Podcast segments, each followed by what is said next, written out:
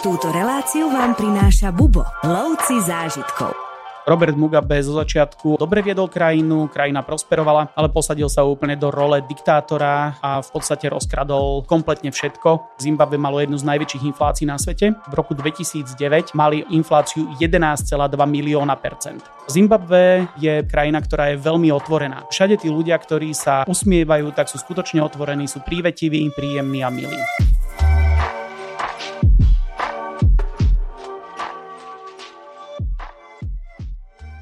Ak naše podcasty počúvate pravidelne a obzvlášť sa venujete, dajme tomu, africkým krajinám, tak viete, že tento kontinent toho ponúka extrémne veľa a napriek svojej povesti, ktorá u nás nie je najlepšia, sa tu dá objaviť mnoho pokladov, či už prírodných, kultúrnych, ľudských, dalo by sa povedať. A jedným z mojich kolegov, s ktorými tieto poklady objavujeme a ktorí nám tieto krajiny približujú, je Martin Karniš. Čau Martine. Ahoj. Znova ťa tu rád vidím. Ty s Tomášom Hušekom ste naši dvaja najväčší odborníci na Afriku a pekne postupne si toto puzzle spolu skladáme. Kam zavítame dneska? Poďme sa pozrieť do Zimbabve. Poďme. Strávil si v Zimbabve aj nejaký súkromný čas, alebo si tam sa venoval hlavne zájazdom? V Zimbabve som sa venoval hlavne zájazdom, ale pokiaľ som mal nejaký čas, tak som cestoval aj po Zimbabve individuálne sám. Chcel som si pozrieť nejaké veci, ktoré som nepredpokladal, že by som mohol vidieť eh, so skupinami, čo sa mi potom nakoniec aj podarilo našťastie, že sme zostavili zájazd, ktorý prechádza touto krajinou a je možné vidieť aj niečo viac, ako vidí 90% turistov. Už sme to spomínali aj v minulom podcaste, že ty okrem toho, že si veľmi skúsený sprievodca, pracuješ v kancelárii, si destinačný manažer, si odborník na Afriku a tie zájazdy, presne ako si teraz povedal, aj pripravuješ a dá sa povedať, nejak dozoruješ, alebo upravuješ, alebo aktualizuješ, dokonca chystáš aj mnohé nové, takže si ten pravý človek na to, aby si nám o Zimbabwe niečo povedal. Už pred nahrávaním si mi povedal, že to je skvelá kombinácia nielen prírody, ale aj extrémne príjemných ľudí a dokonca aj nejaké histórie. Tak keby si tak mal zhrnúť Zimbabwe, pre koho je tento zájazd alebo táto krajina? Zimbabwe je pre ľudí, ktorí už niekde v Afrike boli. Nie je to možno krajina, ktorú by si človek vybral hneď ako prvú na návštevu. Uh-huh. A pokiaľ už niečo v Afrike zažil, niečo videl, keď prešiel takúto nejakú klasiku, východnú Afriku, nejaké safari, alebo navštívil Južnú Afriku, Namíbiu, tak Zimbabwe je dokonalá krajina na doplnenie tohoto puzzle, ako si hovoril, že skladáme to postupne. A práve Zimbabwe je skvelý, skvelý doplnok práve týchto prvých krajín, ktoré človek v Afrike navštíví. Nehovorím, že ďalšia krajina po juhoafrickej alebo po Kenii by mala byť Stredoafrická republika alebo Nigéria a podobne. Takže Zimbabwe je práve veľmi, veľmi vhodné na ďalšiu návštevu tým, že ponúka veľmi veľa, ako si už spomenul, e, či už sú to historické pamiatky, kultúrne pamiatky alebo nejaké kultúrne dedičstvo, ktoré si ľudia nesú so sebou za x stáročí, ktoré tam žijú na tomto mieste, e, plus nádherná príroda, rozmanitá, región od regiónu, perfektné safari, známe vodopády, takže krajina skutočne toho ponúka veľmi, veľmi veľa. Vodopády sú aj samozrejme jedným z najväčších lákadiel krajiny. A dokonca my si Zimbabwe aj spájame s niektorými krajinami, tak môžeš na úvod rovno aj povedať, že s ktorými krajinami je to vhodné si prípadne pospájať. Najčastejšie ľudia spájajú, alebo turisti, ktorí prichádzajú, tak spájajú krajiny, z ktorých sa dá jednoducho dostať na Viktoríne vodopády, keďže to je asi hlavné miesto, ktoré láka väčšinu turistov, ktorí do Zimbabwe prichádzajú. A rovnako aj my máme Viktoríne vodopády vo viacerých kombináciách, Takže dá sa to spojiť eh, v rámci nášho zájazdu trikrátnej Afriky, mm-hmm. kde Viktoríne vodopády a celá táto oblasť v rámci Zimbabve eh, je jedným z troch naj Afriky. A potom nám tu končí zájazd eh, Jar Namíbia, Botswana, Zimbabve, mm-hmm. takže končí na Viktorných vodopádoch, keďže je to skutočne logisticky najlogickejšie. A práve Victoria Falls sa zmenilo na turistický úzol v rámci krajiny, aj keď je to úplne na západe v odlahlej časti svojím spôsobom, ale má veľmi dobré spojenie alebo relatívne dobré spojenie. Nie úplne so svetom, ale je tam niekoľko letov, ktorými sa dá dostať do ďalších turisticky významných oblastí a dá sa priletieť, odletieť odtiaľ. Čo už z iných častí Zimbabwe, keď sa nebudeme baviť o hlavnom meste, tak už je komplikovanejšie. Keby som chcel z Európy navštíviť iba Zimbabwe alebo iba vodopády, aké sú tam spojenia, prípadne to budú asi dlhšie lety, takže tu aj bizniska sa oplatí zvážiť. Samozrejme, že je to južne od rovníka, je to ďalej, krajina, ktorá je ďalej od nás a tá bizniska sa oplatí a či už človek letí priamo na Viktorine vodopády nejakou kombináciou, od nás napríklad z Viedne sa dá Etiópianom komfortne mm-hmm. odletieť s jedným medzipristátim Addis Ababa a priletieť priamo na Viktoríne vodopády. V prípade, že nie je aktuálne takáto kombinácia dostupná, tak dá sa letieť cez Johannesburg, dá sa letieť cez Nairobi, alebo potom je tam možnosť, keď ľudia nejdú iba na Viktoríne vodopády, ale chcú z krajiny vyťažiť trošku viacej, tak odletieť do Harare, do hlavného mesta a tam už je spojenie napríklad aj cez leteckú spoločnosť Qatar, cez Dohu, uh-huh. alebo Emirates, cez Dubaj. Ty si mi povedal ešte pred nahrávaním, že jedna z najvecí v Zimbabve sú ľudia. Čím sú tí ľudia takí výnimoční? Ty máš Afriku naozaj pobehanú a máš tam vzťahy aj priateľské, aj dlhoročné, aj pracovné. A čím sú títo ľudia výnimoční? Neviem, či to budem vedieť úplne popísať, ale je to taká ich nejaká tá prírodzená nátura. Sú veľmi prívetiví, príjemný, otvorený. E, sú krajiny, kde keď prídeš, tak e, tí ľudia sa síce usmievajú, ale nebudú sa s tebou môcť rozprávať. Uh-huh. Toto mám napríklad skúsenosť e, s Keňou, ktorá je veľmi príjemná, ale tu ľudia nie sú až takí otvorení. Sú určité oblasti, alebo možno až kmene, ktoré sú takto prívetivé a ktoré sa s tebou, ktorí sa s tebou začnú rozprávať, ale nie všetci.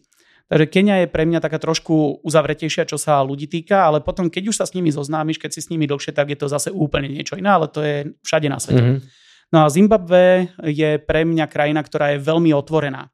Takže všade tí ľudia, ktorí sa usmievajú, tak sú skutočne otvorení, sú prívetiví a mám tam veľmi dobrý pocit z toho, či už chodím po uliciach Harare alebo niekde v Bulavájo, alebo som v nejakej dedinke pri Matopos alebo kdekoľvek tak všade sú tí ľudia otvorení, príjemní a milí. Prečo má potom takáto krajina nejaké zlé meno, alebo v súvislosti, dajme tomu, s nejakou vojnou, ktorá tam bola, že keď sú ľudia tak príjemní, prečo sa tam dejú veci, ktoré im vytvárajú takéto meno? A toto sa môžeme baviť úplne o všetkých krajinách sveta, že ľudia sú vo všeobecnosti dobrí. Ale potom to určité percento, na ktoré zákonite musíme natrafiť, tak nemusí byť až také milé, príjemné a otvorené. A to sú tí potom, ktorí v konečnom dôsledku asi vedú krajinu. A to isté sa stalo aj v Zimbabve. Mm-hmm. Po nezávislosti, ktorú ťažko získavali od 60. rokov a veľmi náročným procesom sa vlastne zbavili nadvlády Veľkej Británie, boli kolóniou Veľkej Británie, mm-hmm. ktorú založil ešte Cecil Rhodes, ktorý založil vlastne Severnú a Južnú Rodéziu. Severná Rodézia bola Zambia, o ktorej Tomáš Ušek hovoril prednedávnom mm-hmm. a Južná Rodézia je dnešné Zimbabwe. No a potom, keď prišlo ku rozdávaniu nezávislosti, tak Zimbabwe sa až tak nechcela Británia zbaviť vďaka nerastnému bohatstvu, ktoré tam je, že krajina mm-hmm. skutočne má veľké nerastné bohatstvo. Hovorí sa, že majú jedno z najväčších ložísk platiny na svete. Uh-huh. Teraz nedávno, myslím v 2017 roku objavili pravdepodobne najväčšiu zásobu diamantov na svete. Yeah ale nič nepatrí Zimbabwe. Všetko rozpredali, všetko nejakým spôsobom uh, už je preč a veľmi málo z toho zostáva. Ehm, toto, keď sa aj zrušila koloniálna vláda a postupne to prešlo všetko do rúk miestnej vláde, tak nedopadlo to až tak dobre. Zo začiatku tá krajina veľmi prosperovala, či už to bolo vďaka nerastnému bohatstvu, alebo to bolo vďaka polnohospodárskej činnosti, ktorá bola extrémne dobrá, že uh-huh. veľmi, veľmi dobre vedeli hospodáriť na poliach, vedeli vypestovať veľa, vedeli exportovať, mali dobrý predaj že skutočne Zimbabwe bolo obilnicou Afriky. Tak ako mm-hmm. sa hovorilo, že v Európe to bola Ukrajina, tak v Zimbabwe e, to bolo v Afrike. No ale toto všetko postupom času ako e, Robert Mugabe, ktorý bol prezidentom od 87. a premiérom od 80. roku, tak Robert Mugabe zo začiatku aj to dobre viedol tú krajinu, krajina prosperovala, ale potom z nejakého dôvodu začal mať nejaké manické stavy a posadil sa úplne do role diktátora uh-huh. a v podstate rozkradol kompletne všetko. Hovorilo sa o tom, písalo sa veľmi veľa o tom, koľko majetkov má mimo krajinu, uh-huh. dokonca v Japonsku a v Amerike a tak ďalej. Takže čo všetko on má a krajina skutočne už nemala nič. Takže kompletne všetko, aj táto jeho strana, ktorú založil, tak táto strana kompletne všetko zlikvidovala a potom úplný vrchol bol práve čo vyvrcholilo takouto kvázi občianskou vojnou v 2007 roku, uh-huh. kedy vyhnali bielých farmárov tí, ktorí e, dovtedy tam boli e, držaní a dokonca aj po nezávislosti, bolo veľmi veľa bielých ľudí vo vláde, alebo minimálne čo boli takí činní, poradcovia a tak ďalej, tak to boli pôvodní bieli úsadlíci a veľmi veľa z nich robilo práve, či už to bolo v ťažobnom priemysle alebo v tom polnohospodárstve a oni vedeli, ako to celé spravovať. Potom ale prišiel tento skrat, kedy sa rozhodol, že teda bieli skončia zo dňa na deň dali im ultimátum do 48 hodín opustiť Iha. farmy a keď neopustia, takže ich tam vypália na farme celú rodinu a tak ďalej. Tak e, veľmi veľa bielých Zimbabčanov opustilo krajinu, utieklo do okolitých, e, či už to bola Zambia, Botswana, Juhoafrická republika, Namíbia, pousádzali sa tam s tým, čo mali, odišli, nechali tam všetky svoje majetky a zobrali si len to, čo mali a snažili sa nejaké peniaze zobrať a všetko ostatné tam zostalo a potom Mugabe to rozdal alebo tá vláda to rozdala domácim, ktorí pracovali na tých farmách, tak im rozdrobili tie polia a tak ďalej. Takže úplne sa stratil ten systém, ten spôsob polnohospodárskeho hospodárenia a krajina upadla. Takže toto je to, čo sa tam stalo a bohužiaľ z tohoto sa krajina už nevyhrábala. E, bol aj známy ten prípad, že Zimbabwe malo jednu z najväčších inflácií na svete od nejakého 97. roku alebo 98. keď začala stúpať, tak mali ročnú infláciu nejakých 32%, čo uh-huh. je veľmi veľa. Áno. Do roku 2009, kedy zrušili aj svoju vlastnú menu, tak v roku 2009 mali od toho 98. keď sa počíta infláciu 11,2 milióna percent. Preboha, to sa dá? To sa dá. to, Takže toto to je dokázali. počítateľné ešte? To je neuveriteľné, že niekto to dokázal spočítať, že takáto inflácia za tie roky. A bolo to vidno aj na tých bankovkách. Práve to bolo také celkom zaujímavé, že to bol jeden z tých suvenírov. A bola najväčšia bankovka na svete vytlačená. Bola stovka s 12 nulami. Že v angličtine je to 100 triliónov, u nás je to 100 biliónov. Ale teda 100 biliónová bankovka, čo bol celkom raritný suvenír. Uh-huh v dnešnej dobe sa už v podstate nedá zohnať, ale kedysi to tam bolo za 1 dolár, bola jedna bankovka, potom už som len videl, jak to stúpalo a už sa predávala jedna bankovka za 50 dolárov. A to muselo sa behom minút meniť ten kurz. To bolo presne tak, že ideš ráno do práce, no. robíš, ideš autobusom a keď sa vracáš, tak ten zárobok, čo si spravil za deň, tak už ti nestačil ani na listok domov na autobus. Že tam bola taká inflácia denná. To bolo neskutočné a z toho vzniklo veľmi veľa problémov a tým pádom krajina začala upadať a tí ľudia, ktorí tam boli, tak aj tá milota z nich eh, pochopiteľne odišla, lebo začali mať existenčné problémy a takmer celá krajina, veľmi málo ľudí tam mm-hmm. bolo nejak komfortne žijúcich. Takže veľmi, veľmi veľa e, ľudí zostalo deprimovaných a z toho vznikalo aj veľa problémov. Ale postupom času sa nejak situácia stabilizovala, krajina už nie je na tom ekonomicky tak dobre. Dokonca po nejakom konci e, tohoto celého, čo sa udialo, celý ten krach krajiny v podstate, tak bola niekde informácia na nejakých afrických eh, serveroch, že štátna pokladňa obsahuje 217 dolárov. Že to, bol, to bola hodnota Ty. štátnej pokladne. Takže ľudia skutočne nemali dôvod byť eh, vtedy usmiatí milí a to bola doba, mm-hmm. ktorá trvala možno do roku 2012-13, kedy sa situácia nejak stabilizovala vďaka americkému doláru a vtedy ľudia znova nadobudli nejakú normálnu alebo stabilnú životnú úroveň. Že aj keď nie takú, akú mali predtým, ale aspoň stabilnú, že nemuseli sa báť o jedlo a tak ďalej, s čím mali skutočný problém vďaka tej enormnej inflácii, ktorá bola do toho 2009. Uh-huh. Mhm. A dneska sa tam platí dolárom, ale sú tam stále pokusy o nejakú vlastnú menu, alebo ako to vyzerá v súčasnosti? V súčasnosti je znova e, začína ten istý problém, ako začal v tom 98. s vysokou infláciou. Oni v roku 2011 až 2013 začali zavádzať znova menu. Najprv začali s tým, že začali raziť iba mince, lebo americký dolár mince Áno, uh, nepoužívali, jasne. používali americký dolár ako oficiálne platidlo bez povolenia Spojených štátov amerických, ale boli s tým natlačené aj bankomaty. Aha. Takže bankomaty vydávali americké doláre, ale Američania im to nikdy nedovolili. No a vtedy začali tlačiť mince, aby mali aspoň niečo, lebo skutočne, že ten jeden dolár pre veľa ľudí bol veľký vysoká, peniaz, áno, bola veľmi vysoká nominálna hodnota, tak potrebovali niečo menšie, tak začali raziť mince. No a potom, keď už mali mince, tak už si povedali, že OK, tak vytvoríme späť zimbabský dolár a vytvorili zimbabský dolár, ktorý znova začal strácať a znova je tam obrovská inflácia. Opäť je tam americký dolár, ktorý minimálne v tej oblasti turizmu je najakceptovanejší. Uh-huh. Spomínaš bankomaty, takže tieto systémy tam už fungujú, áno, že dá sa platiť aj dajme tomu kartou, ale asi odporúčaš Dá sa platiť aj kartou, ale znova je to cez ten ich zimbabský dolár, uh-huh. čoho by som sa trošku obával a v dnešnej dobe by som to znova neriskoval, lebo človek skutočne nevie, aký bude presne ten kurz, ktorý mu preráta uh-huh. banka, ktorá má pod palcom ten terminál, kde platíš. Takže uh, spolahol by som sa skôr na tú hotovosť a či už sú to eurá alebo doláre, Minimálne tí klienti, ktorí idú s nami na naše zájazdy a sú iba na Viktorijných vodopádoch, sú v tom našom základnom hoteliku, v tej našej loď, ktorú používame už, ja neviem, možno 20 rokov, tak tam je možné použiť akúkoľvek konvertibilnú menu. Uh-huh. Takže ľudia, aj keď prišli so švajčarskými frankmi alebo kanadskými okay. dolármi, tak majiteľ bol ochotný, on si to niekde vymenil a uh-huh. bolo to OK. Takže či už eurá alebo doláre, ale potom vonku, keď človek je, tak najideálnejšie je ten dolár a byť pripravený aj s menšími nominálnymi hodnotami, s menšími bankovkami, keďže je to skutočne platidlo, tak je to jednoduchšie použiť priamo na mieste. Uh-huh. Spomínaš tú loď pri Viktorínych vodopádoch, to je tá, ktorú uvádzame aj pri zájazde, že je tam veľmi milý personál, 24-hodinový servis, že keď si chceš dať o 3 ráno rybu z rieky Zambezi, tak ti ju pripravia. O tejto loďi hovoríš? Hovorím o tejto loďi, áno, naša pamuša, čo znamená domov áno, v jazyku domov. Šona. je to veľmi jednoduchá loď. Keby sme porovnali, alebo veď určite sa budeme venovať aj tejto sekcii ubytovania, tak eh, keď to porovnáme s Južnou Afrikou alebo s Botswanou alebo s Namíbiou, tak je to úplne niekde inde. Toto už je Afrika.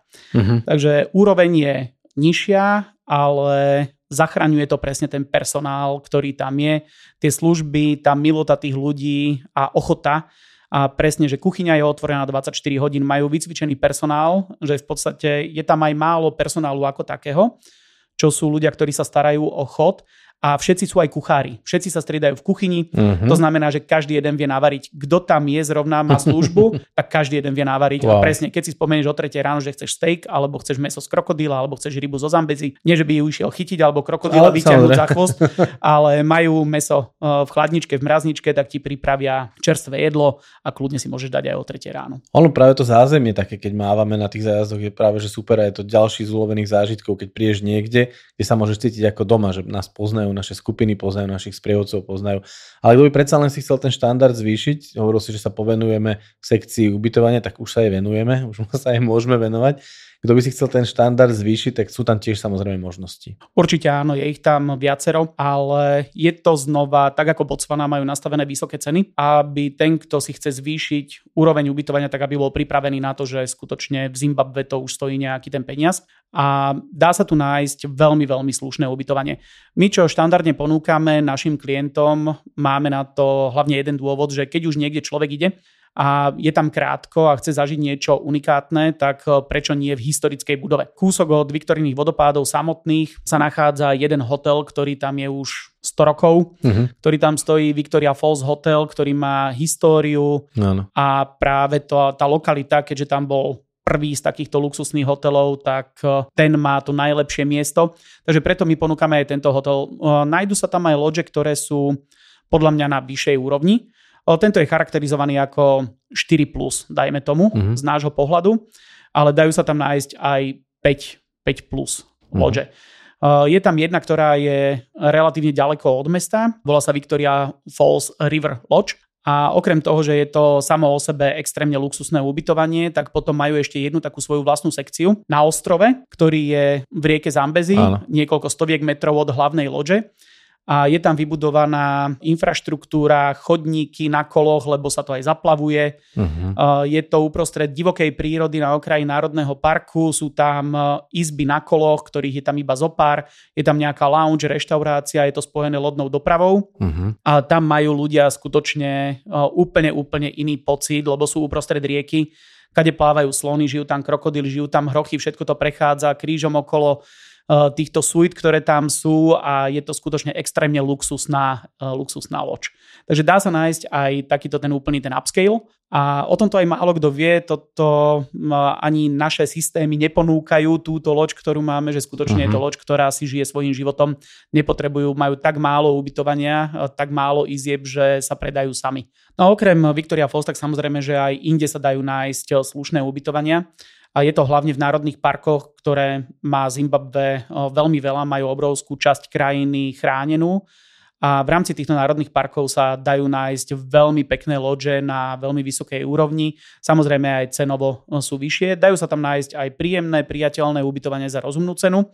To je to, čo využíva väčšina klientov, ale potom je tam aj práve ten upscale, tá vyššia trieda ubytovania a toto je potom už na, pre tých, ktorí hľadajú luxusné safari, takže dá sa, či už je to nejaká loď v Manapools úplne na severe krajiny, je tam nádherná loď Kuga, ktorá je úplne úžasná a podobné veci. Takže dá sa nájsť aj takto v tej prírode, alebo ak človek priletí do Harare a hľada tam nejaký slušný hotel, tak v meste sa nachádza niekoľko 5-hviezdičkových hotelov, uh-huh. ale taký za zmienku, čo stojí a čo aj my sme si vybrali ako ten, ktorý ponúkame na zlepšenie tohoto ubytovania, tak je hotel Makeless a on je historický, takže on bol odjak živa v podstate považovaný za najluxusnejší hotel v meste.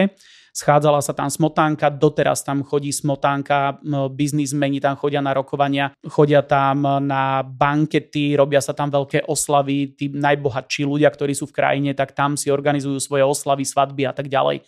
Je tam vychytená reštaurácia, je tam grill bar, ktorý je považovaný za jednu z najlepších reštaurácií v krajine.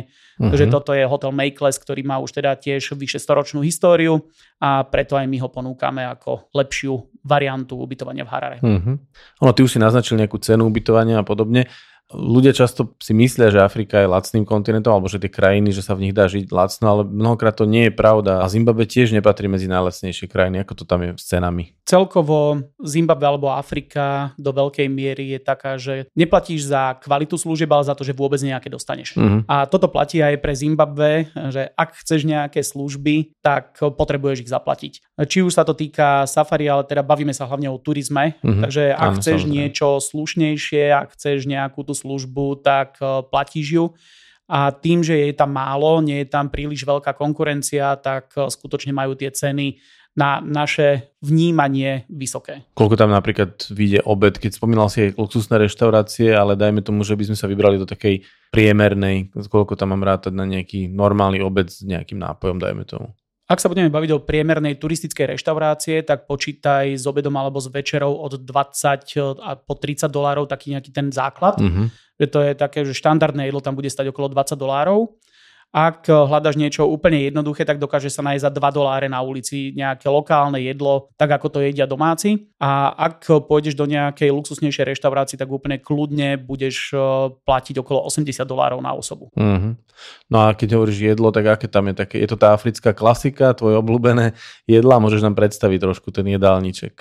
Tým, že je to do veľkej miery ovplyvnené či už britskou kultúrou a britskou históriou, ktorá tam bola, a potom silným vplyvom Južnej Afriky, ktorý tu rovnako je. Takže Juhoafrická republika aj sem mala taký nejaký ten dosah, hlavne čo sa týka turizmu. Mm-hmm. Veľmi veľa eh, vecí kopírujú, takže prišlo sem aj jedlo, ktoré sa prenieslo z obidvoch týchto kultúr, takže či už je to Británia alebo Európa poťažmo, uh-huh. alebo je to Juhoafrická republika, ktorá sem veľa priniesla. Takže tam nájdeme také tie úplné klasiky, že dá sa tam dať aj obyčajné fish and chips, dá sa tam dať výborný steak, uh-huh. ale potom existujú aj nejaké také tie miestne jedlá. Uh, ja som mal veľmi rád jednu reštauráciu, ktorú som nedávno zistil, že zavreli uh, vo Victoria Falls, uh, kde pripravovali z diviny rôzne jedlá a tam som jedol svoje najlepšie žirafie stew, ten žirafí guláš. Uh-huh. To bolo unikátne. Eh, krokodílie meso tam pripravovali vynikajúce vďaka tomu, že tam ich nekrmia ani kuratami, ani rybami. Uh-huh. Väčšinou krokodíly na farmách, na farmách sa krmia ja. zbytkami, čo zostanú po chove kuriat alebo rýb po spracovaní rýb, ale oni to tu krmia sloním mesom, ktoré ostáva po nejakých nútených porážkach, ktoré bývajú z času na čas alebo s výškami hovedzieho mesa a potom v tom krokodílom mese nie je cítiť ani rybacinu, ani kuracinu, ale má úplne inú chuť, e, jej chutiť skôr po tej hovedzine, alebo teda uh, to meso má naozaj že inú chuť krokodílie, mm-hmm. takže to som tam mal veľmi rád, ale túto reštauráciu mi zavreli. A okrem toho, ak by som išiel ochutnať niečo skutočne lokálne, tak už Tomáš spomínal mopane, červíky, Áno, červíky mopane, čo sú áno. húsenice motýla, ktoré sa živia strom, listami stromov mopane, áno. ktoré rastú aj v tejto oblasti. Práve Zimbabwe je celá južná časť, možno štvrtina krajiny, je zarastená práve týmto biotopom, uh-huh. porastom opane a tým pádom e, majú možnosť zbierať tieto larvy, tieto húsenice a tie opekajú, vynikajúce je to na cibulke a z čili. To je Áno, úžasná, naozaj, že to je chutné, to je skutočne chutné. okay. uh, boli miesta, kde som ochutnal podobné uh, nejaké jedlá a nebolo to bohvie čo, lebo to bolo len tak urobené na oleji, uh-huh. ale presne, že keď sa to takto dochutí, tak naozaj to dostáva úplne iný rozmer a potom je to skutočne kupivku veľmi dobrý snack. Okay. Takže to je jedno z tých takých asi atraktívnych alebo minimálne zaujímavých jedál, ktoré sa tam dajú. Ale potom také tie bežné, e, opäť ľudia vzhľadom k tej chudobe neoplývajú moc e, peniazmi, aby si mohli dovoliť meso. Uh-huh. Takže je to postavené dosť do veľkej miery na zelenine. A jedno z takých jedál, ktoré mi tam veľmi chutí, sa volá, čo aj nám ľahko sa zapamätá, ten názov sa volá Dovi. A je Už to zeleninové. Končíme? končíme? Ešte nekončíme, ale uh, začíname sekciu jedlo. A dovi je e, jedlo, ktoré sa skladá hlavne zo zeleniny. Je to nejaká taká dusená zelenina v podstate v omáčke. Dávajú sa tam rozdrvené arašidy, ktoré tomu dávajú veľmi uh-huh. zaujímavú príchuť, keďže arašidy sa pestovali hlavne v Južnej Afrike a Zimbabwe bola jedno z krajín, kde sa vo veľkom e, arašidy pestovali. Uh-huh. Podzemnica olejná. Uh-huh. A teda toto je jedna z e, hlavných zložiek, ktorá sa používa vo varení doteraz tradične, ale aj doteraz. Takže v týchto domácich jedlách veľmi často sa objavujú arašidy. A v tomto dovi sú rozdrvené, rozvarené, tak dodávajú tomu takú veľmi zvláštnu chuť. A podáva sa to hlavne s mojou milovanou sadzou. Sadza je to isté, čo vo východnej Afrike ugali, alebo v južnej Afrike pošo. Kukuričná tak, kaša. Kukuričná kaša, ktorú skutočne, skutočne nemám rád, ale keď nie je nič iné, tak aj sadza je dobrá, alebo ugali. A potom je možné ešte dať si to aj uh, so zemiakovou kašou napríklad, toto doví, uh-huh. alebo s rýžou to podávajú a s rýžou mi to chutí úplne najviac. Tak ti to chutí, že doví. Doví. Naozaj je to vynikajúce. A potom ďalšie jedlo je také, že extrémne jednoduché. Volá sa mupunga unedovi uh-huh. a jediné, čo má z dovi unedovi uh, spoločné, je základ v, tom, v tých arašidoch. Aha. Ale tu sa uh, varí vlastne ryža, sa uvarí iba vo vode, takmer sa rozvarí a tesne predtým, než sa rozvarí a absorbuje všetku vodu, tak sa pridá arašidové maslo a trošku vody a kým sa to nespojí do jednej hmoty, tak sa to varí. Takže aby to bolo rozvarená tá rýža až na takú kašu. A toto je potom ako príloha k mesu alebo k nejakej inej zelenine, alebo aj ako samotné jedlo. Čo taká arašidová rýža? Dá sa taká povedať? arašidová rýža. Kto má rád arašidové maslo, tak určite kaša. mu to bude veľmi chutiť, lebo Aha. je to naozaj rozvarená kaša, čo ako u nás je tá milk rice, tá mliečná rýža, čo sa robí, tak nie je čo na ten spôsob ale má to arašidovú príchuť. Mm, to Takže je to skutočne zaujímavé a toto odporúčam skôr v takých tých domácejších miestach vyskúšať, lebo v luxusnej reštaurácii toto ani nepodávajú. Jasné.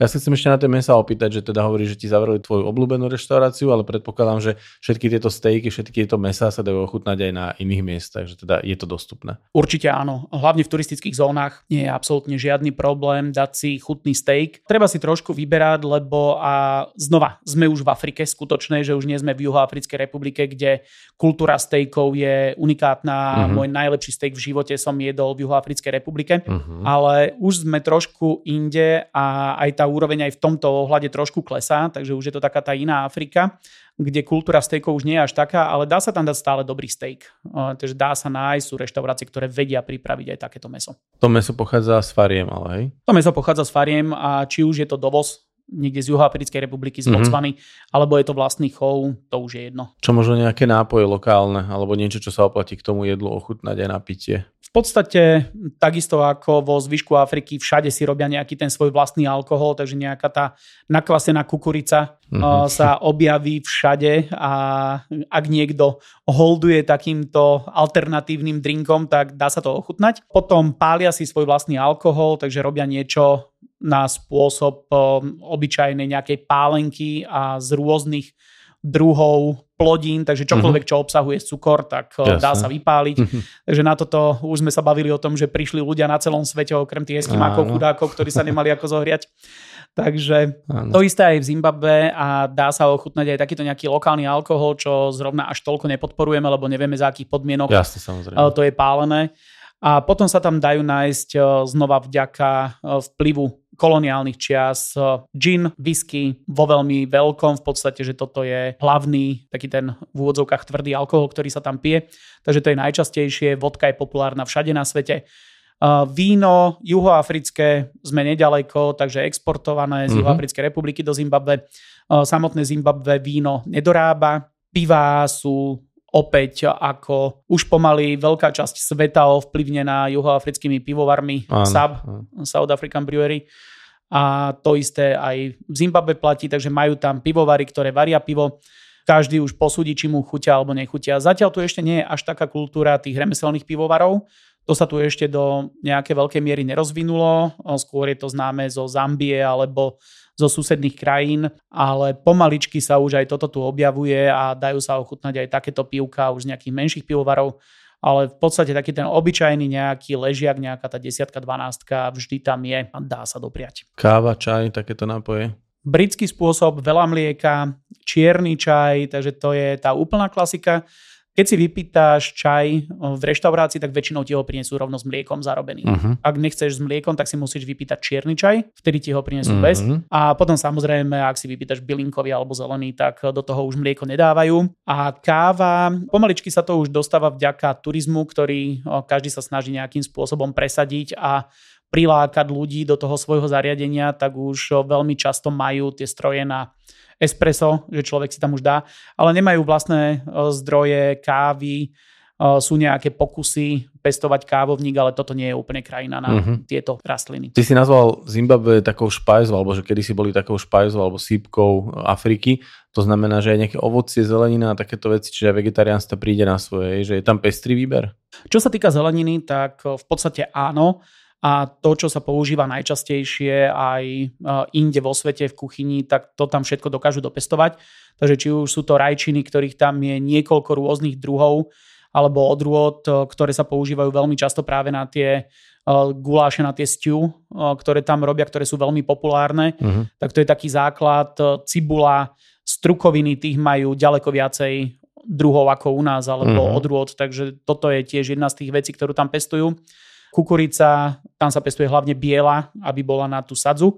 Takže mm-hmm. nie je mhm. táto naša klasická žltá, ktorú poznáme od nás, ale je tam biela konzumná kukurica, z ktorej sa potom robí uh, múka a z toho sa robí práve tá sadza. Ďalej uh, okra, veľmi populárna takisto na varenie, takže kto má rád tento typ zeleniny, tak tam si príde na svoje, lebo okru pridávajú tiež skutočne takmer do všetkého. Mm-hmm. Kto to nemá rád, tak potom si vyberá jedla, ktoré to neobsahujú, alebo si vypýta prípravu bez toho. Dá sa všetko. No a čo sa týka ovocia, tak eh, vďaka podnebiu, ktoré tam panuje, eh, tak nie je úplne najvhodnejšie na pestovanie nejakých ovocí a dajú sa tam samozrejme nájsť eh, mangové stromy, sú tam, tých je tam relatívne dosť, papája sa tam dá pestovať úplne bez problémov, marakuja je jedna z populárnych, takže toto sú také tie ovocia, ktoré sa tam dajú dopestovať, ale toho tam až toľko nie je. Už keď si načal podnebie a počasie, tak môžeš približiť aj nejaký prierez ročný, je to obrovská rozláhla krajina, ako tam vyzerá počasie, alebo kedy by si odporúčil tam cestovať. Samozrejme asi záleží, za čím tam človek ide, ale väčšinou tie zvieratá chce pozorovať. Takže aké sú ideálne obdobia? Keď sa pýtaš na to, že kedy by som odporúčal cestovať, tak zajtra. Vždy to bude zajtra. Krajina, opäť ako väčšina krajín v tejto oblasti je závislá na období eh, dažďov a obdobia sucha. Obdobie dažďov je tu v podstate uh, také nejaké jednoliaté a najvyšší úhrn zrážok vo všeobecnosti, keď sa budeme baviť o krajine, tak je niekedy od decembra do februára. Vtedy spadne najviac zrážok a potom je to už utlmené a niekedy od apríla v podstate obdobie sucha až do novembra. Toto platí takmer pre celú krajinu a vďaka tomu, že krajina je aj vo vysokej nadmorskej výške, tak tam panuje suchšie podnebie. Je to v priemere nejakých 1200 metrov nad morom. Uh-huh. Takže tá krajina naozaj e, je vysoko položená a toto ovplyvňuje veľmi veľa. E, majú potom také nejaké tri hlavné zóny, aj keď e, oni rozdeľujú, hlavne čo sa týka rastlinstva, tak to rozdeľujú na 8 takých zón, ktoré majú v rámci krajiny. A je to vďaka tomu, že či už je to juhozápad, ktorý je veľká náhorná planina, obrovitánska, porastená rôznymi porastami, takže už napríklad aj ten mopané porast, ten tvorí celkovo takú jednu špecifickú oblasť, mm-hmm. na ktorú je naviazané veľké množstvo zvierat a tak ďalej. Potom sú to hory, ktoré sú na východe. Tam sa nachádza aj najvyšší vrch krajiny. A potom je to zase severozápad, kde je viacej zelene. Tá krajina je oveľa zelenšia. Mm-hmm a hraničí to potom s riekou Zambezi, ktorá preteká vlastne severozápadnou hranicou pozdĺž zambisko-zimbabskej hranice až po Mozambik a cez Mozambik potom tečie ďalej a vlieva sa do Indického oceánu. No a tam vznikla na severozápade obrovitánska priehrada Kariba, ktorá zásobuje elektrikou alebo teda elektráreň, ktorá tam je vybudovaná, tak zásobuje elektrikou veľkú časť Zimbabwe a Zambie. Uh-huh. Takže toto sú všetko také tie aspekty, ktoré vplývajú na podnebie samotné, alebo obrovitánska vodná plocha zadržiava vodu a tak ďalej, rieka, Jasne. ktorá zaplavuje, tak má určite iný vplyv na krajinu ako takú, ako suchá oblasť, kde zaprší dva mesiace z roka a aj to nie je úplne žiadna katastrofa, takže ak niekto rozmýšľa, kedy tam ísť, tak je to celoročná destinácia. A skutočne úplne bez problémov aj v tom najväčšom, alebo keď si pozrieš ten graf, že kedy štatisticky najviac historicky prší, tak je to december, január. My robíme zájazdy na Silvestra, že silvestrujeme v Zimbabve na Viktorijných vodopádoch a nepamätám si, že by nám tam pršalo na mhm. Silvestra. Mm-hmm. Takže skutočne eh, je to celoročná destinácia a kedy, kedykoľvek. Je to už aj eh, teplá destinácia, to znamená, že tie teploty sú tam celoročne veľmi príjemné, až horúce. Takže od toho príjemného po horúce eh, sa to tam dá nejak zažiť v priebehu celého roka. Priemerná teplota, ja neviem, by som povedal možno je nejakých 25 stupňov, mm-hmm. že je úplne ideálna hlavne keď sa budeme baviť o Viktorných vodopádoch, ktoré sú skutočne najnavštevovanejšie, aj našich klientov najviac chodí na Victoria Falls, tak tam, e, keď aj idú naši klienti v zimnom období, čo sa týka Južnej Afriky, tak e, v Kapskom meste zažívajú, ja neviem, 15 stupňov, je im tam zima, prídu na mis dobrej nádeje, bývalý mis búrok, kde teplota klesne možno na 10 stupňov, zošlahaný vetrom, dažďom, krúpami, potom ich vysuší slniečko a potom prídu na Victoria Falls, kde majú 27 stupňov, Paráda. vyhrejú sa a je im veľmi dobre. Takže naozaj táto krajina je veľmi, veľmi prívetivá a príjemná, čo sa podnebia týka. Takže skutočne to môže prísť akurát s tými prívalovými dažďami, ktoré sa objavia z času na čas a vtedy môže spadnúť za veľmi krátku dobu ohromné množstvo zrážok, že to človek potom dve hodiny len pozerá, že čo sa to deje, že je to skutočne jak v úvodzovkách, keď spláchneš záchod a rovnako to padá z hora a tečie to aj po zemi. Tá pôda nevsiakne tú vodu, ale všetko to tečie po povrchu. A to je potom to, čo je vidno aj v dokumentárnych filmoch, že príde tá vlna a tá rieka zrazu začne tiec len tak z ničoho nič, no, žiadne pomaličky, ale proste zrazu začne tiecť veľa vody. Takže to sú tie prívalové dažde a potom, keď sa človek ocitne niekde na safari a toto príde, tak mu to môže skrížiť nejaké plány ale vzhľadom k tomu, že aj spoločnosti sú na toto pripravené, aj čo sa týka obdobia dažďov, keď sa ide na safari, tak vedia, čo očakávať, vedia, ako reagovať, takže aj toto je úplne bez problémov a človek dokáže zažiť niečo úplne, úplne iné. Čiže platí to aj pre safari, že dá sa tam ísť celoročne tá zver pozorovať. Ty už si v jednom z podcastov spomenul, že vlastne safari nikdy nie je zlé, je vždy len iné a tej zvieratá sa vždy správajú ináč počas tých období, takže za každým je to vlastne zaujímavé. Platí to aj tu? Zimbabve? Neviem, prečo by to nemalo platiť, lebo tie zvieratá skutočne sa správajú iba inak. A či je deň, noc, alebo sucho, alebo dážď, tak e, zviera je stále to isté, je stále v tom parku, nikam neodchádza. Takže pre mňa je aj taká tá záhada, že e, cez obed nebuďme na safari, lebo tam nebudú žiadne zvieratá, ale kam by išli. Ano. Že tie zvieratá tam sú, akurát ležia pod kríkom alebo stoja pod stromom a nekrmia sa niekde voľne. Takže toto je jediný problém, eh, ktorý nastáva pri safari, že zvieratá sú preskupené, sú možno v iných oblastiach. Eh, keď je obdobie sucha, tak sa zdržujú pri napájadlách, vtedy je oveľa jednoduchšie ich nájsť keď zaprší v krajine, je všade voda, tak zvieratá môžu byť kdekoľvek.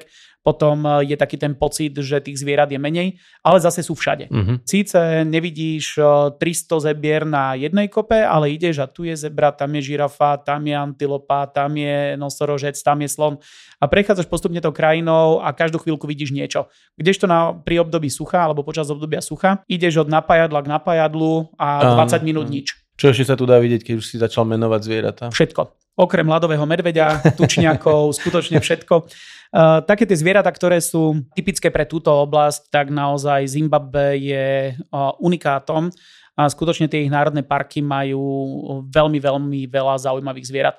Uh, je tu jedna z najväčších populácií psov hienovitých, uh-huh. čo je extrémne vzácná psovitá šelma. V rámci Afriky žije pravdepodobne okolo 8 tisíc a predpokladá sa, že približne 2000 iba v Zimbabve. Uh-huh. Takže je to naozaj eh, veľmi, veľmi eh, dobré miesto, ak niekto hľadá túto šelmu. Eh, žije tu relatívne dosť nosorožcov, napríklad aj v Národnom parku Hvange, kde sú, alebo aj Matopos, kde sa dá ísť na pešie stopovanie nosorožcov dokonca, robia wow. aj takúto aktivitu, čo je unikátny zážitok.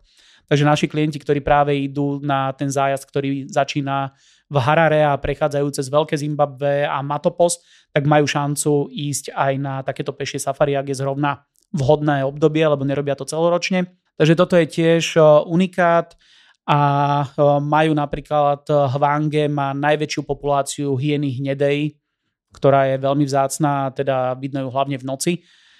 Dá sa ísť aj na nočné safari, uh-huh, že čo je tiež jedna z krajín, ktorá toto okopírovala od Zambie a dá sa ísť aj na nočné, aj na pešie safari, takže je to skutočne dobrá destinácia na safari.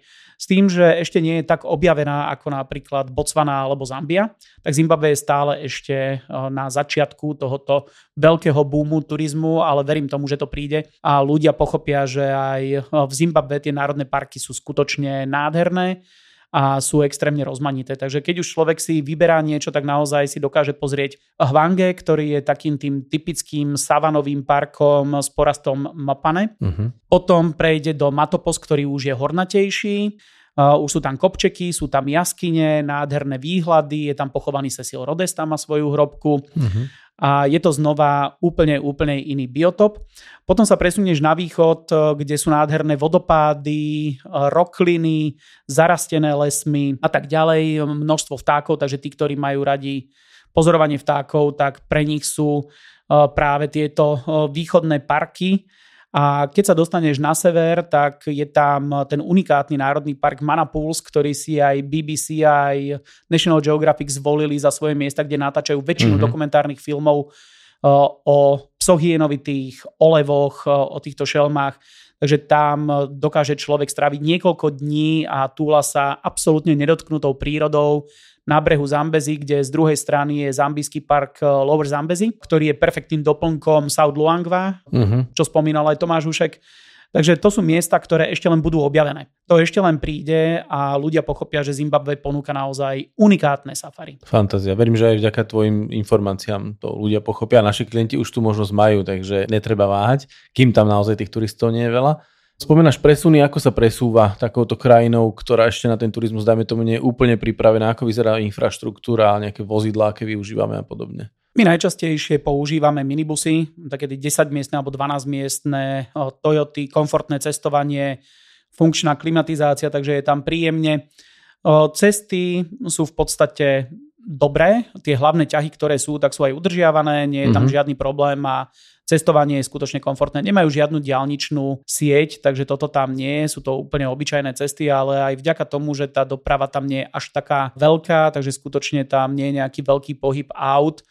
Uh, hlavne v tej centrálnej časti okolo uh, Harare, tam sa niečo dá nájsť. Potom Victoria Falls vďaka tomu, že cez túto oblasť prechádzajú kamióny zo Zambie do Juhoafrickej republiky, ktoré nosia medené pláty a podobné, tak tam je tá mm-hmm. doprava oveľa hustejšia ale inde v krajine už potom je pohyb aut minimálny a tým pádom aj pre nás oveľa komfortnejší. Ak človek ide na safari, tak samozrejme 4x4 v safari úprave. Veľmi často taký ten štýl Južnej Afriky, otvorené auto, len so striežkou, na rozdiel od východnej Afriky, kde sú auta zatvorené a majú iba otváraciu strechu. To je taký hlavný rozdiel medzi týmito typmi safari, ale tu je teda ten juhoafrický štýl otvoreného auta. Rady na cesty, prehliadky miest a originálne blogy z pera najcestovanejších Slovákov. Každý deň nový blog nájdeš v cestovateľskom denníku Bubo. Klikni na bubo.sk lomitko blog. Ty už si vymenoval veľkú časť miest, ktoré navštívime alebo ktoré je dobré navštíviť. Je tam ešte niečo, čo stojí za pozornosť? Určite áno, krajina ponúka okrem národných parkov viacero tých zaujímavých miest. A také asi to najvýznamnejšie a najznámejšie je Veľké Zimbabwe, čo je Aha. historická pamiatka na kráľovstvo, ktoré tu bolo. E, nie je o ňom veľa známe, nakoľko sa nedochovali žiadne písomné nejaké záznamy, takže nikto nevie skutočne, že čo to bolo za kultúru, ako sa tam zobrali, kam zmizli, čo sa vlastne udialo.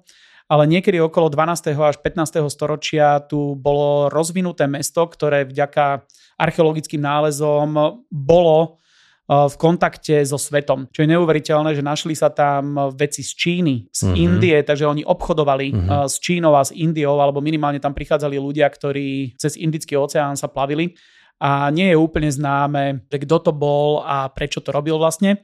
ale zachovala sa tam nádherná pamiatka, ktorá je v podstate takým symbolom celého Zimbabwe a dokonca aj dostalo, krajina dostala meno podľa tohoto miesta. Takže bolo to kráľovské centrum, kráľovské sídlo, ktoré sa predpokladá, že tam žilo približne 20 tisíc ľudí, čo bolo na vtedajšiu dobu nepredstaviteľne veľké mesto v podstate. A zostali tam tie pamiatky, ktoré boli postavené z kameňa. Znova je to jedno z tých nepochopiteľných miest, ktoré bolo postavené bez použitia malty a tak ďalej, iba kamene obrobené, naskladané na seba.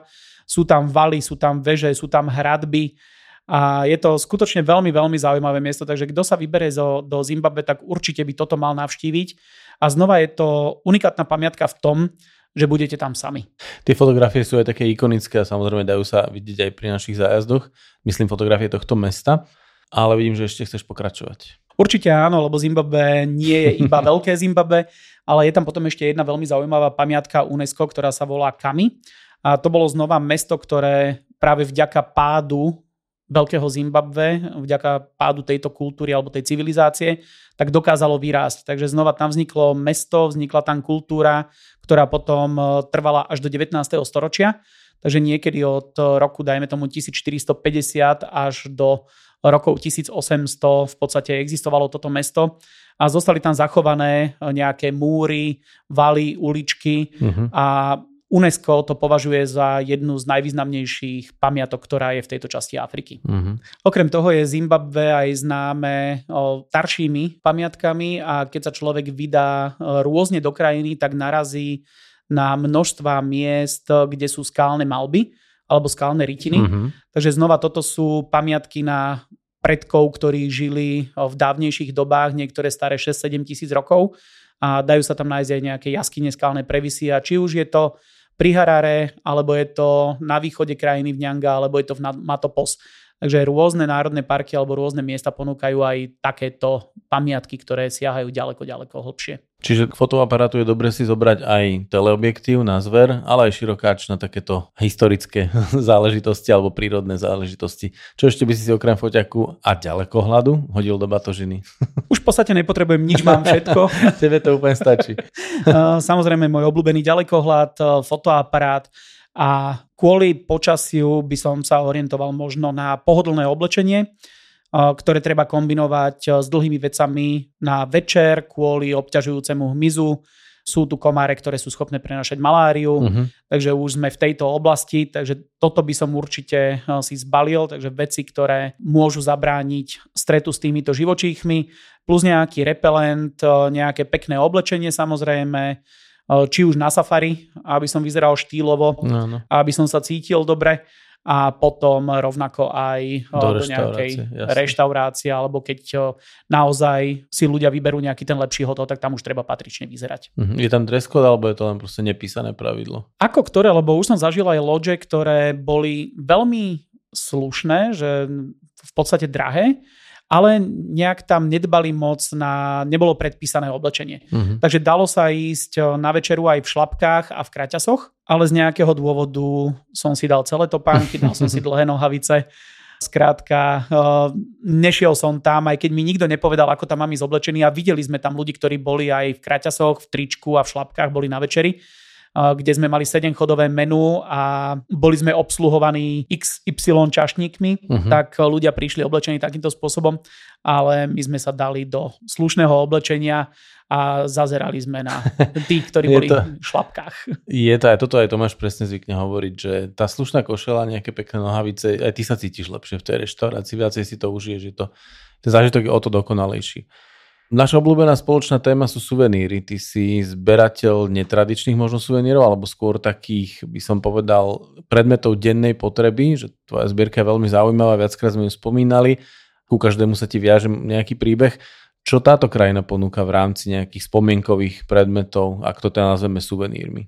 Zimbabwe je známe hlavne vytesávaním sôch z kameňa a hlavne je to práve taká tá západná časť spolu so Zambiou, tak toto sú miesta, kde sa miestne kmene venujú práve tomuto a odtiaľ si už viacero našich klientov nechalo poslať, lebo to sa nedá odniesť, mm-hmm. tak si nechalo poslať neuveriteľné sochy z kameňa, ktoré vážili desiatky kýl alebo stovky kýl. Takže odišiel aj jeden klient, ktorý mal sochu, myslím, že vážila 140 kg. A čo vyobrazujú zvieratá, alebo aké, aké veci? Väčšinou sú to takí nejakí ľudia, ale je to tradičné umenie, ktoré vyzerá extrémne moderne. Uh-huh. Takže je to naozaj tradičné umenie, ktoré sa hodí do moderného priestoru. Je to také skôr náznakové, že nie je v tom vidno úplne presne uh, niečo, ale má to vždy nejakú myšlienku a je to veľmi ťažko popísateľné, neviem to popísať aj z toho umeleckého uh-huh. hľadiska, mhm. keďže nemám na to vlohy a ja proste potrebujem ten ďalekohľad a savanu, ale e, toto sú asi také tie najznámejšie a najzaujímavejšie predmety, ktoré sa e, tu dajú nájsť. Potom veľmi často ľudia si prinášajú aj drevené sošky, ktoré sa tam dajú nájsť vo veľkom. Majú nádherné látky, napríklad, uh-huh. ktoré sú potom aj doma využiteľné práve ako obrus uh-huh. napríklad a tak ďalej, alebo nejaký prehoz. Takže toto majú veľmi, veľmi pekné. Postupne sa už prispôsobujú tomu turizmu a hlavne, čo tam ľudia hľadajú, tak sú sošky zvierat alebo postavičky ľudí. Uh-huh. Takže dajú sa tam nájsť aj nejaké veľmi typické pre určitú lokalitu, že ľudia v juhovýchodnom Zimbabve vyrezávali také malé súsošia, drevené sošky, ktoré si aj oni dávali doma len ako ozdobu. Nemalo to žiadny hlbší zmysel, ale je to veľmi, veľmi tradičné, takže aj toto sa tam dá nájsť. Okrem toho zase také tie klasické nie šperky, ale bižutéria, alebo takéto tie doplnky, náhrdelníky, náramky, ktoré si oni vyrábali historicky z rôznych semien uh-huh. a tak ďalej, alebo teraz sa to už vyrába z korálok, ktoré sú fabricky vyrábané z rôznych umelých materiálov, alebo až teda vďaka tomu, že sa tam ťaží zlato, ťaží sa tam platina, ťažia sa diamanty, tak dajú sa tam nájsť aj tieto darčeky. Uh-huh.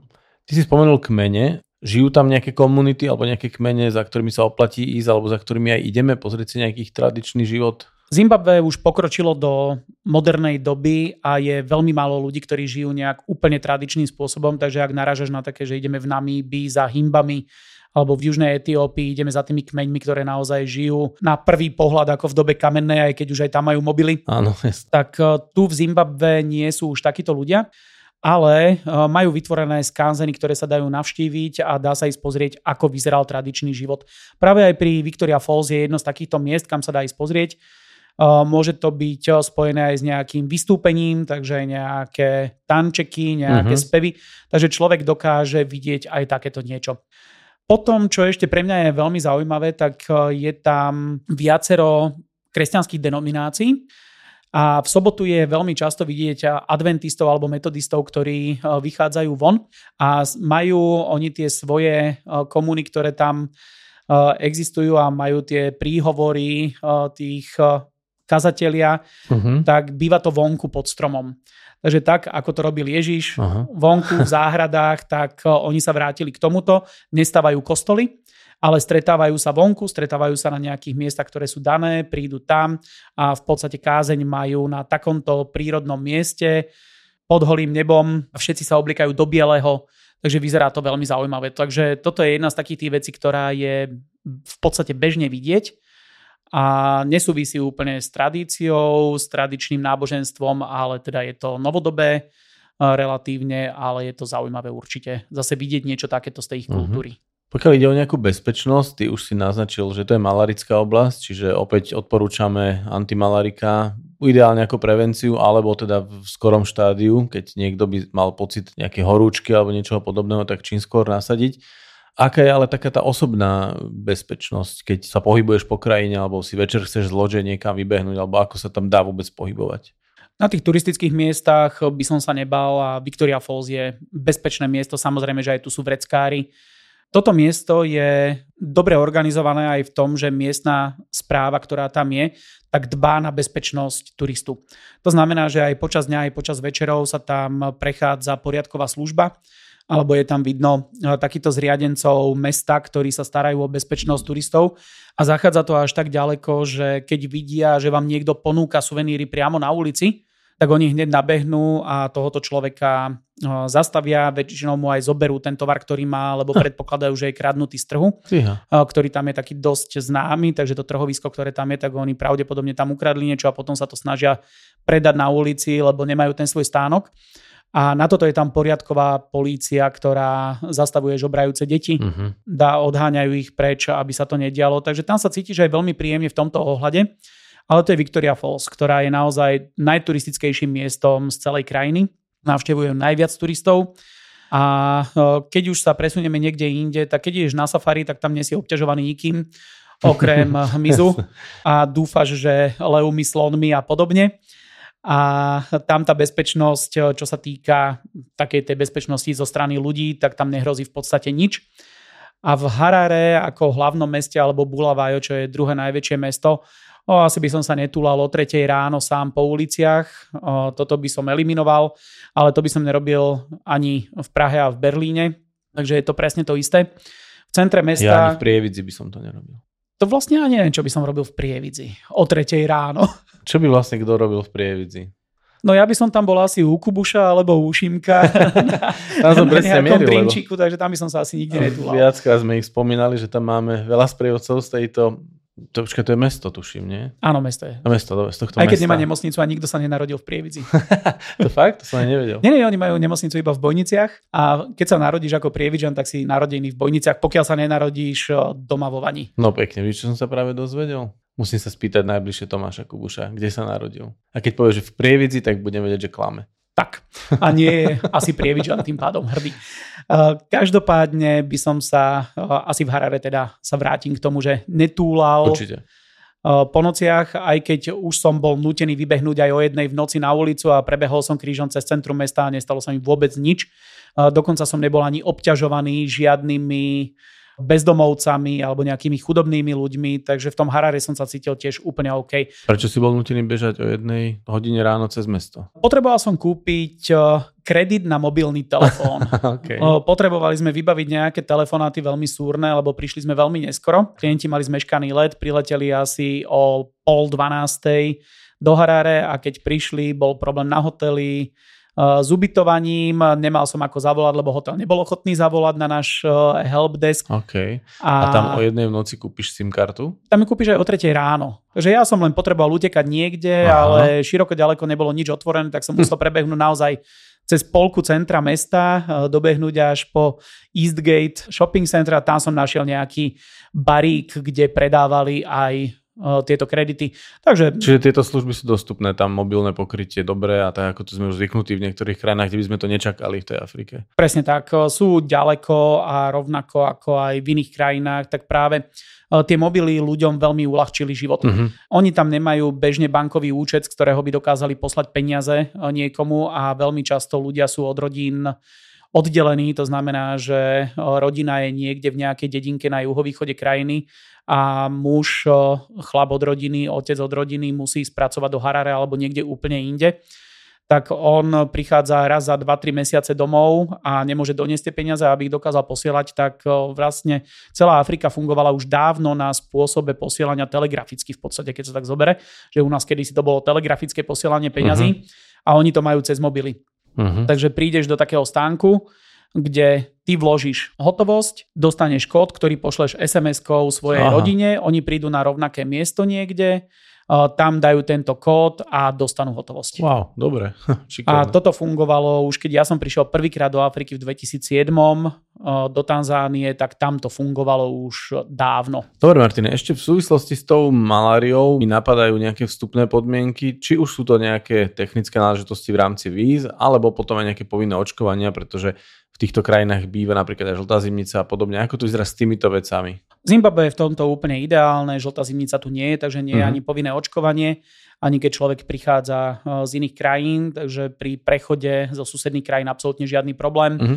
a nie je potrebné vôbec nič. Treba byť pripravený skutočne iba na tú maláriu, ktorá sa tu vyskytuje, aj keď uh, napríklad uh, priamo Victoria Falls má veľmi málo malárie, podarilo sa im to tam nejakým spôsobom eliminovať a je to bezpečné aj v tejto oblasti, ale teda vo všeobecnosti krajina, treba sa pripraviť a tie antimalárika skutočne odporúčam. Mhm. No a nejaké víza? Potrebujeme do tejto krajiny víza?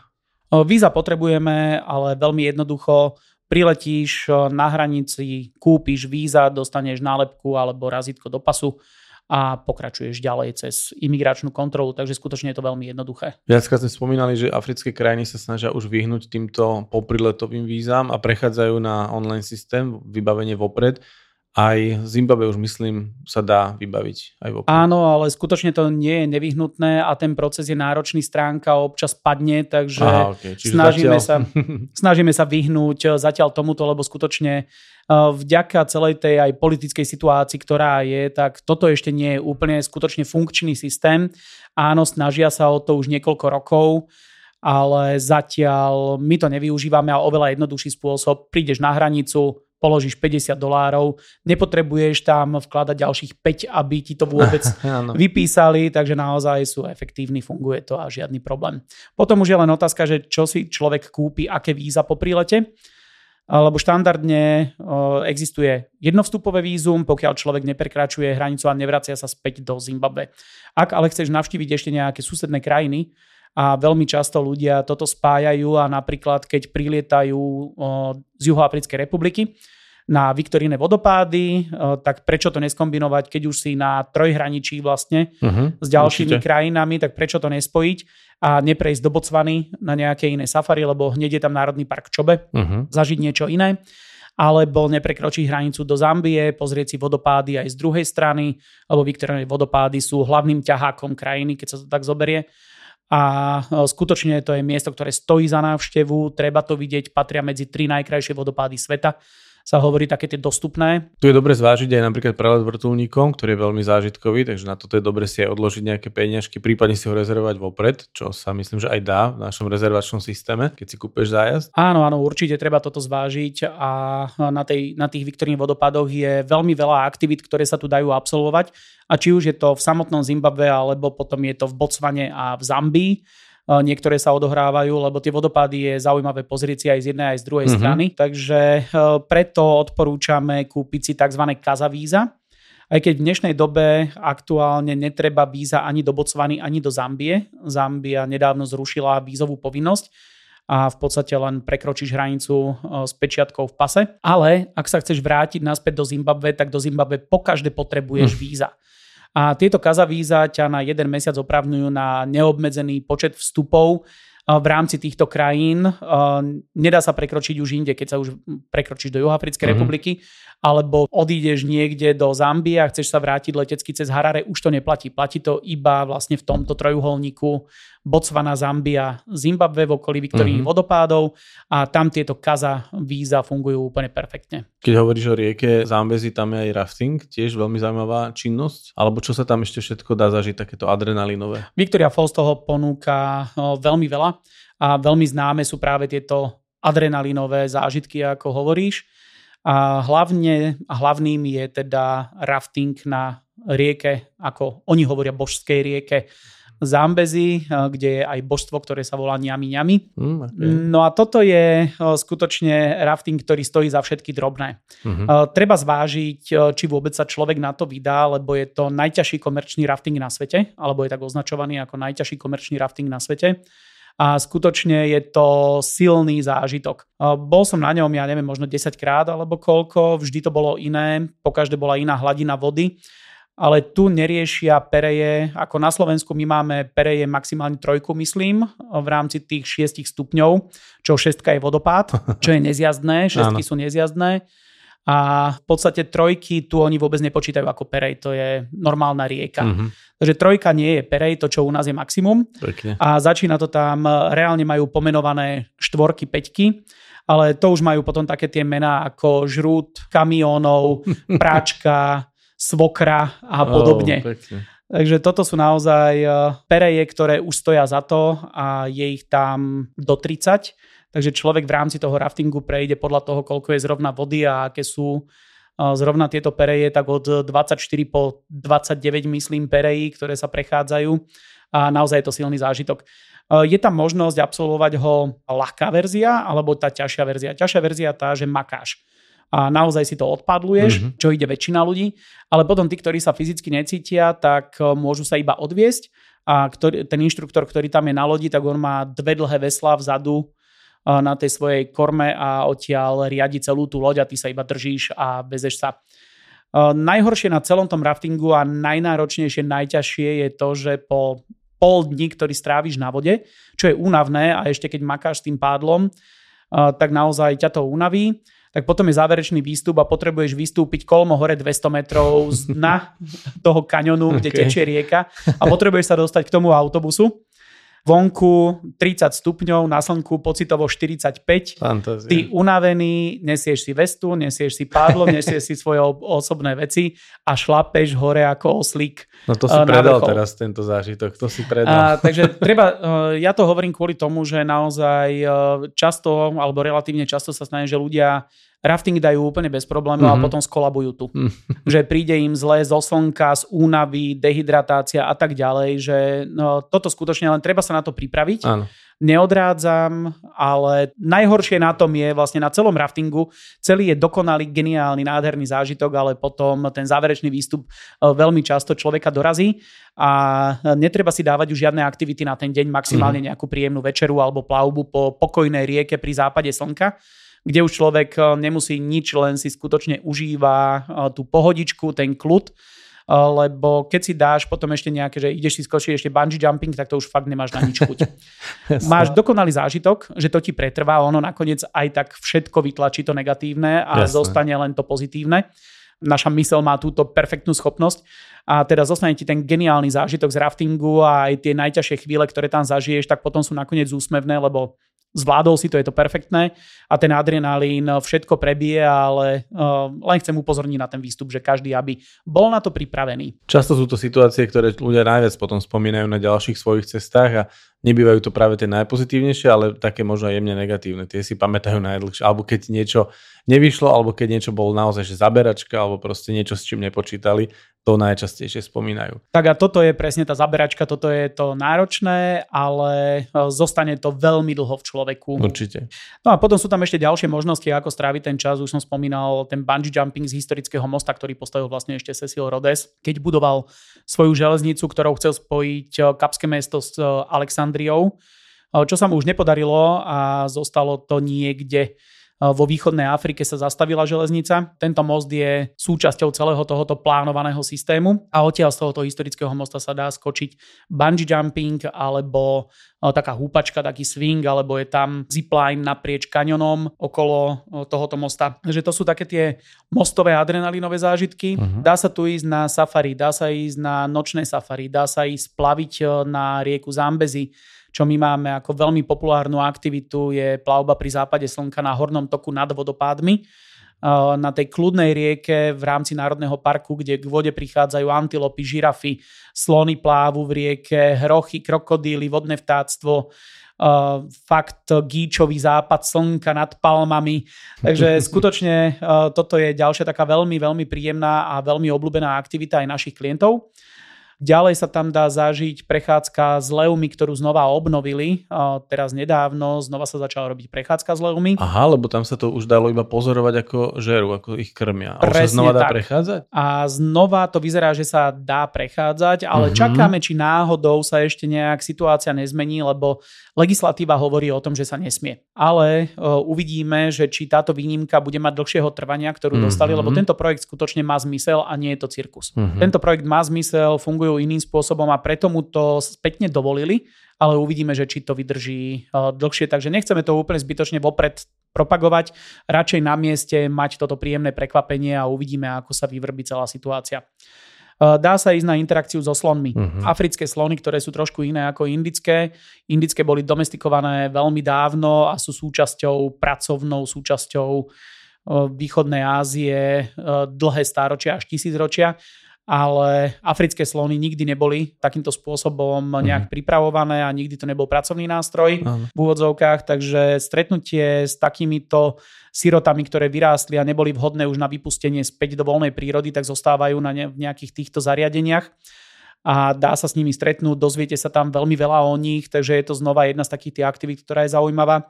Dá sa ísť pozrieť do tradičnej dediny, ktorú sme už spomínali, že do toho nejakého skanzenu, kde sa dá načuchnúť alebo pričuchnúť k tomu pôvodnému životu, ako to tu vyzeralo kedysi. Dá sa ísť na výlet do e, Zambie, do mesta Livingstone, Dá sa ísť pozrieť na vodopády z jednej, z druhej strany, čo kto tam príde, tak samozrejme, že tie vodopády si ide pozrieť.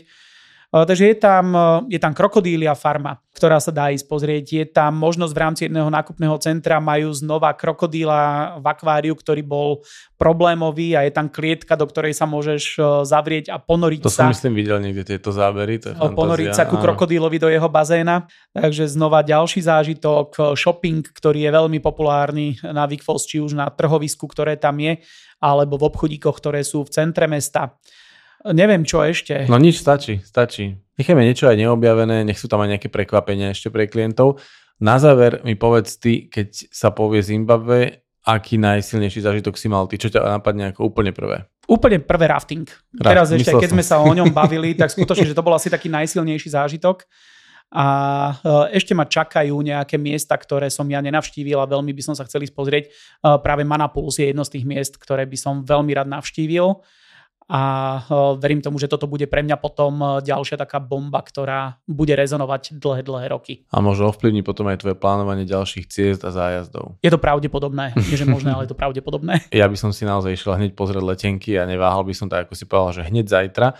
Ale ešte tomu dáme čas a hlavne sa najbližšie porozprávame možno o nejakej ďalšej africkej krajine a sa na to budem veľmi tešiť. Ja podobne. Prajem pekný deň. Ďakujem. Čau.